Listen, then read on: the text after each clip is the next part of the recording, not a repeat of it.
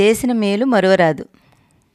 ఒక రాజు అడవిలో వేటాడుతూ అడవి పందిని వెంటాడుతూ చాలా దూరం వెళ్ళాడు. అక్కడ అడవి పంది మాయమైపోయింది. గుర్రానికి చాలా దాహం వేస్తుండగా ఒక చెరువు దగ్గరికి తీసుకెళ్ళాడు. అంతలో అక్కడే దాక్కున్న పులి అతని మీదకి దూకింది.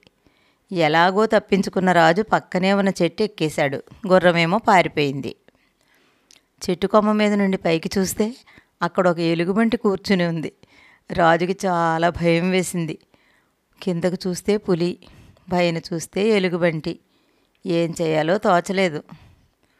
ఎలుగుబంటి రాజుతో ఇలా అన్నది రాజా భయపడకు.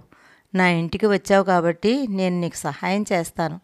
నా పక్కన కూర్చో. ఈ పళ్ళు తీసుకుని తిను అన్నది.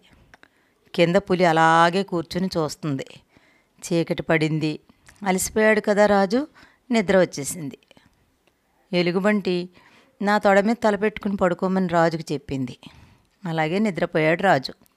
అప్పుడు పులి ఎలుగుబంటితో ఈ మనుషులు మనల్ని వేటాడతారు కాబట్టి మనకు శత్రువులు వీళ్ళు.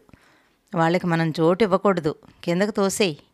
నేను చెప్ నేను చంపి తిని సగం నీకు ఇస్తాను అన్నది. ఎలుగుబంటి అందుకు ఒప్పుకోలేదు.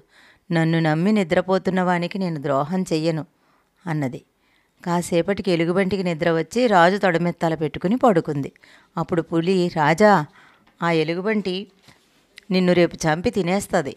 కాబట్టి తోసేయి అన్నది. రాజు వెంటనే దాన్ని తోసేశాడు. ఎలుగుబంటి చెట్టు కొమ్మల్ని పట్టుకుని వేలాడుతూ ఉండిపోయింది. రాజు గజగజా వణికిపోయాడు. ఎలుగుబంటి చంపి తినేస్తుందేమో అని. కానీ ఎలుగుబంటి మాత్రం అతన్ని క్షమించి రాజుని కాపాడి పులి వెళ్ళిపోయాక అతడిని అతని రాజ్యానికి వెళ్ళమని పంపింది.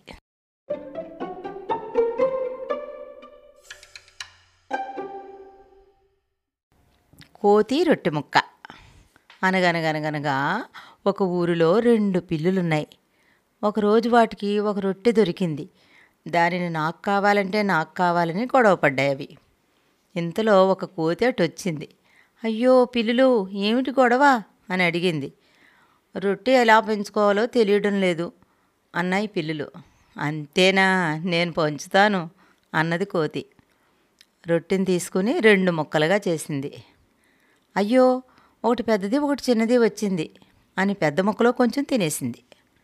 అప్పుడు రెండో మొక్క పెద్దదిగా కనిపించింది. దాన్ని మళ్ళీ కొంచెం కొరికి తిన్నది. ఇప్పుడు కూడా రెండు సమానంగా రాలేదు.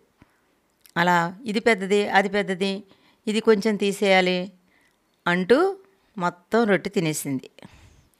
పిల్లులు రెండు తెల్లబోయి రొట్టె తగు కో కోతి దగ్గరికి తీసి తెచ్చినందుకు సిగ్గుపడి ఇంకెప్పుడు తమలో తాము తగుపడి ఇతరుల దగ్గరకు వెళ్ళకూడదు అనుకున్నాయి.